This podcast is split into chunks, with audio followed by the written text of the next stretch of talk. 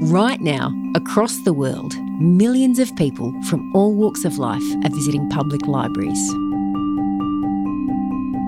From bustling information hubs to quaint, peaceful spaces, libraries like us come in all shapes and sizes. They're places where people that wouldn't normally interact come together, and that's the sweet spot for building tolerance in a community. That's one of the conclusions of a UNESCO meeting held in April 2020. The world's leading thinkers in cities and sustainable living determined that the place where we borrow our books is also a major tool in fighting racism and discrimination. Welcome to Meet Me at the Library. I'm your host and proud card carrying library member, Anne Marie Middlemast. In this episode, we're going to a library where diversity is championed.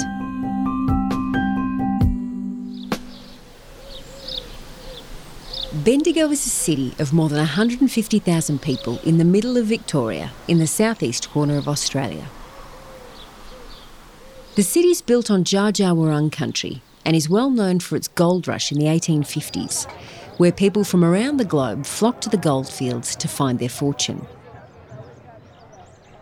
Bendigo is now a major regional centre, and according to the Australian Bureau of Statistics, home to a population of mostly English speakers, close to 90% in fact.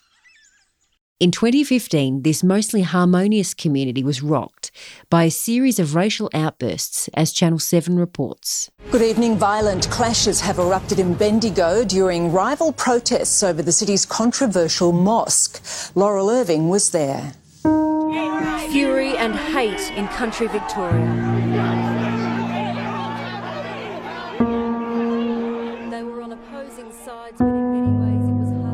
One group that's been the focus of some pretty nasty discrimination over the last few years in Bendigo has been Muslims. When word got out that a mosque was being planned for Bendigo in 2015, Anti Islamic protesters disrupted council meetings, community meetings, and held a number of angry protests to voice their concerns. Interestingly, it was at this time that Bruno and his family made the move to Bendigo.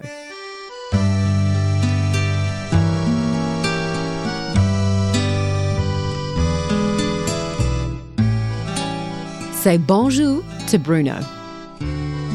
Bien sûr. Je m'appelle Bruno. Enchanté. Before we go any further, can I just paint a picture for you of Bruno? When I meet him at Bendigo Library, I have to confess he's exactly as I imagined. Tall, clever looking with glasses, and the kind of hair that says, I've got bigger things on my mind than a comb. He's got one leg of his pants clipped up like you would if you're riding a bicycle, but it is just one leg. And from the grease covering his hands and our subsequent chat, I managed to find out that he's just ridden his bike to meet me at the library. And somewhere along the way, his chains come off, and that explains why he's late. Bruno is French Australian, actually. He's got a complicated and interesting cultural backstory. My name is actually Bruno Spendenid. It's a Greek background, uh, Greek origin, very old Greek origin actually, and that's from uh, my dad's side. And from my mother's side, I have uh, also a mixed background, predominantly Romanian. Uh, arriving in Bendigo, we arrived right in the middle of the um, anti-mosque protest, um, and that was a bit of a, a concern when we arrived in Bendigo.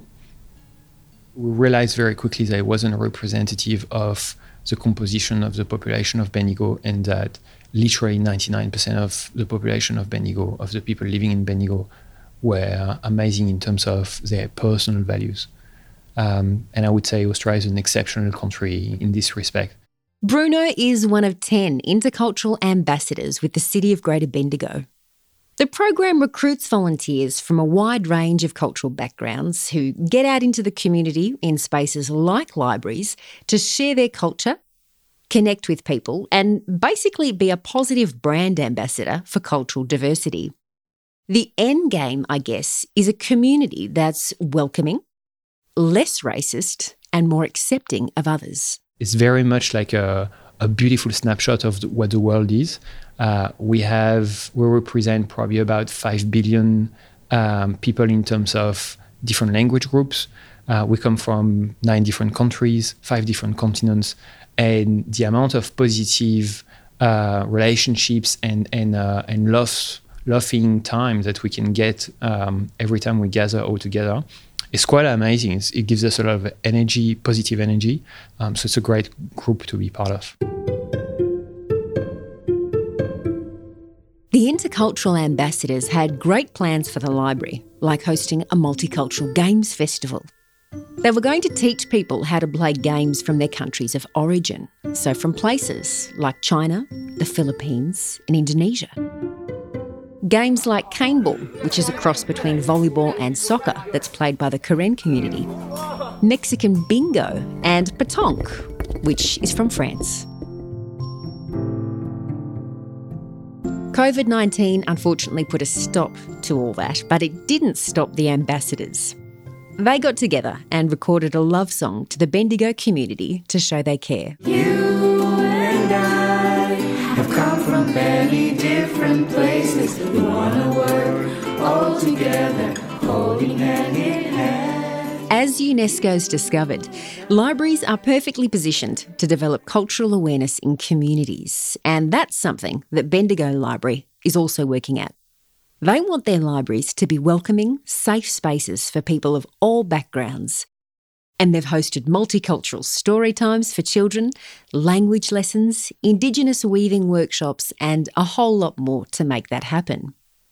As an intercultural ambassador, Bruno's really proud to do this volunteer work at the library. For him, they're a special place. Libraries, uh, you know, libraries in the world in general, just as a concept, are such amazing spaces. They are spaces that are very democratic in themselves. Um, they are really forums for people to come together. Uh, and also, it's basically the place where we learn things, when we enjoy learning things. It's quite magic. Um, yeah, you're surrounded by books, you're surrounded by lots of activities. Very vibrant places also. And it's places where you can share your culture, uh, where you can actually share a lot of things that are sometimes uh, beyond the standard expectation that people have when they come to a library. So basically, you can discover the world when you go to a library, and that's pretty much you know the best place we can um, dream to uh, have an opportunity to be involved in in Bendigo. To be an intercultural ambassador, there are a few skills you need. Empathy and a willingness to share your culture with the rest of us are a couple of good places to start. And you need an understanding and appreciation of what it's like to live amongst cultures. For Bruno, multiculturalism's been there from day one. I was born in Paris uh, in 1981 in a very, uh, I guess, romantic place of Paris in Montmartre. Uh, so for the people who have been there, it's a very touristic place. There's a big white church called Sacré-Cœur, and I was born literally uh, facing it on the building on the right, last floor, so overlooking Paris, in an architectural studio. My room as a child was an office with a desk and a printer, and my bed was between both. And it's a, a neighborhood of Paris that, besides the um, touristic um, side of it, has a very strong identity and a multicultural identity too uh, with a lot of people from different uh, continents as well. Um, and that that's yeah that always stayed me, with me.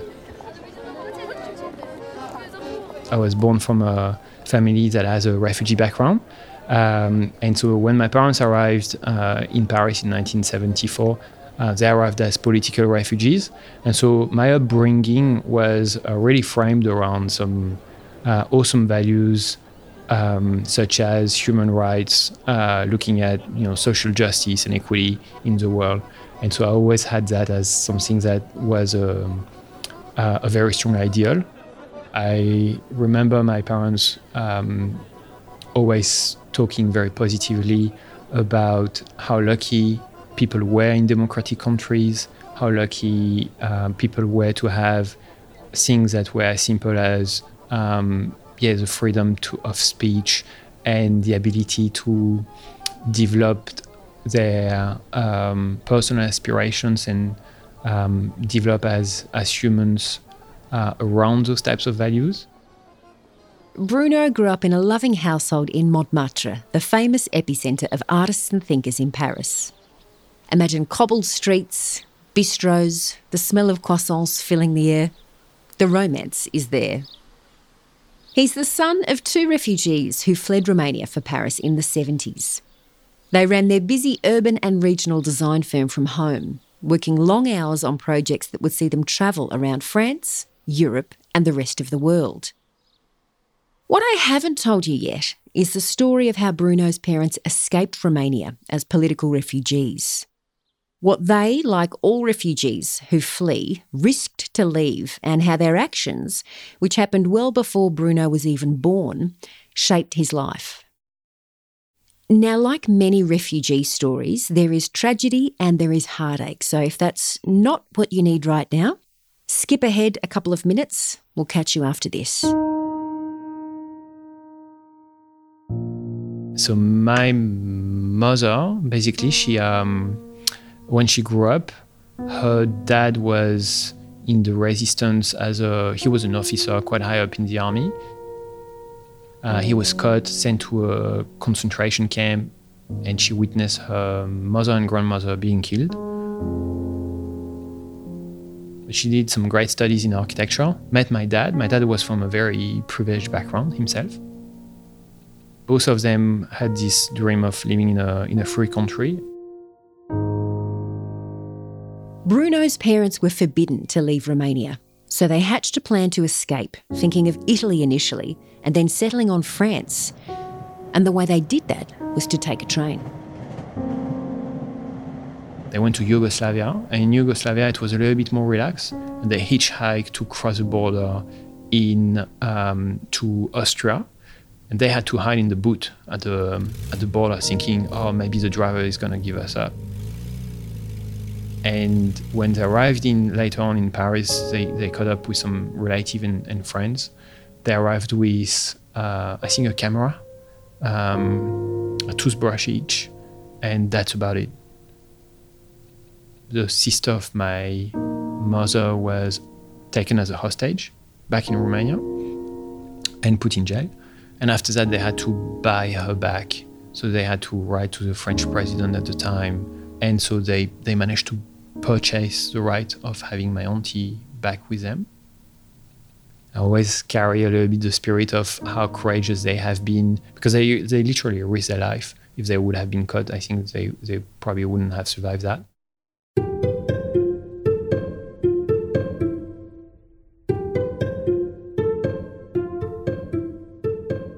What I'm finding as I spend time with Bruno is that conversations with him are mind bending in the best possible way, particularly when we get to the subject of his PhD, which is the reason he ended up in Australia in 2006.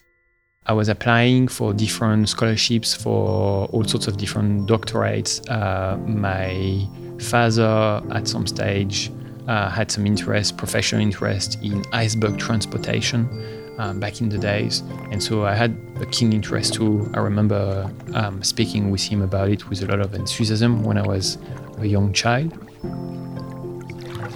I said, I said iceberg, yeah, iceberg transportation. So the sustainable transportation of the water of the icebergs.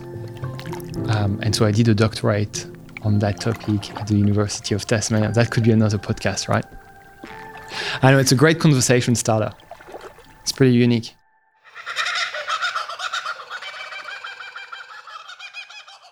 It's been 16 years since Bruno arrived in Australia as a bright eyed university student, ready to write a 500 page thesis on sustainable methods of iceberg transportation from Antarctica to Australia. So, does he consider himself Australian or does he identify culturally as French? It's funny, like I'm about to become Australian, actually, um, literally, um, which is very exciting. Um, and having lived uh, more than a third of my life in Australia, I definitely have a, a strong relationship with Australia and a strong bond with Australia as a country. Uh, and it's not only because it's uh, the country of my wife, uh, the country of our children, the country of my family-in-law, and I have so much respect and love for them. Uh, it's also because of what the country represents as well and how the country is. It's an amazingly beautiful country in itself. Um, and I just love how diverse, how much history there is in the country. Uh, feeling Australian for me is also uh, very much about the community in itself and the journey um, that I had the chance to have, and that I wish every newcomer in Australia will be able to have as well. So, if you're a newcomer to Bendigo, head to the library and you might see Bruno or one of the other intercultural ambassadors there. For Bruno, his volunteer work as an ambassador is all about contributing to a much bigger picture. People will feel really happier in the end, they will feel safer uh, living in the city, they will also feel much more inspired. Um, and we'll see we'll see this translated in all sorts of different realms of um, and also for the communities the different communities you know it's going to create lots of different positive links um, probably a lot more balance within the community as well um, but also, uh, we hope that it might put Bendigo on the map in Australia um, as a champion for multiculturalism, for diversity, for positive um, celebrations of those values. I'll leave you with more of the song performed by Bruno and the other intercultural ambassadors to help spread joy and optimism at a time that has been particularly dark. This is called You and I, and it was written by Dr. Martin Nanner. I'll see you next time. It's time for us standing up for what is true, what we believe, we care and love matter in our lives.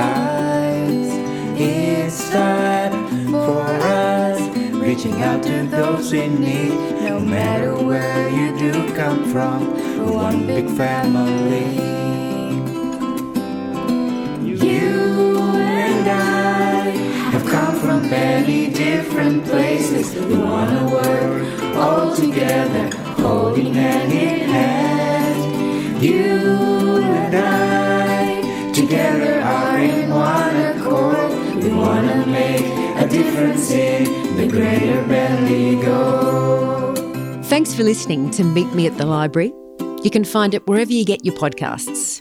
Subscribe, leave a review, and tell your friends. My name's Anne Marie Middlemast, and I've been your host. Meet Me at the Library is mixed by Hamish Robertson at Tall Tale Audio and produced by me with supervising producer Jane Curtis. Thanks to Bruno, the Goldfields Library Corporation, and the City of Greater Bendigo. You can follow Meet Me at the Library on Facebook and Instagram and subscribe to our email list to get reminders and updates about the show. This program was made possible with support from the Community Broadcasting Foundation. Find out more at cbf.org.au. Meet Me at the Library was produced in partnership with Main FM and recorded on Dja country.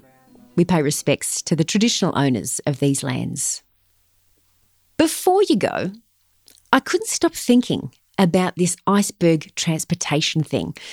Bruno's thesis, you can Google it to read the whole thing, but I ended up calling him in lockdown to find out a bit more. Hi, Anne Marie. Oh, hi, Bruno. How are you?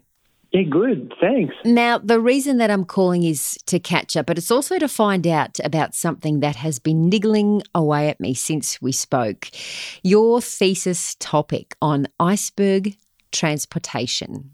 Can you tell me some more about that? Uh, the whole idea was to um, look at ways to transport icebergs for freshwater purposes to uh, relatively arid zones um, in maximizing and optimizing the use of renewable energy.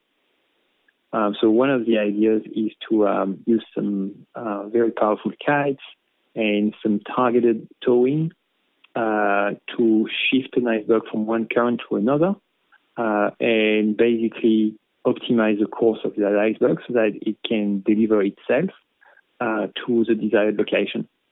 Um, and, and in a timeline that is, um, you know, optimized, I guess, that it doesn't melt entirely on, during the, the course of the journey. Uh, and at destination, it can be harvested in, in also different ways. Do you think something like that will ever become a reality? So I think yes, but the, in a nutshell, probably that idea is still uh, not mature enough.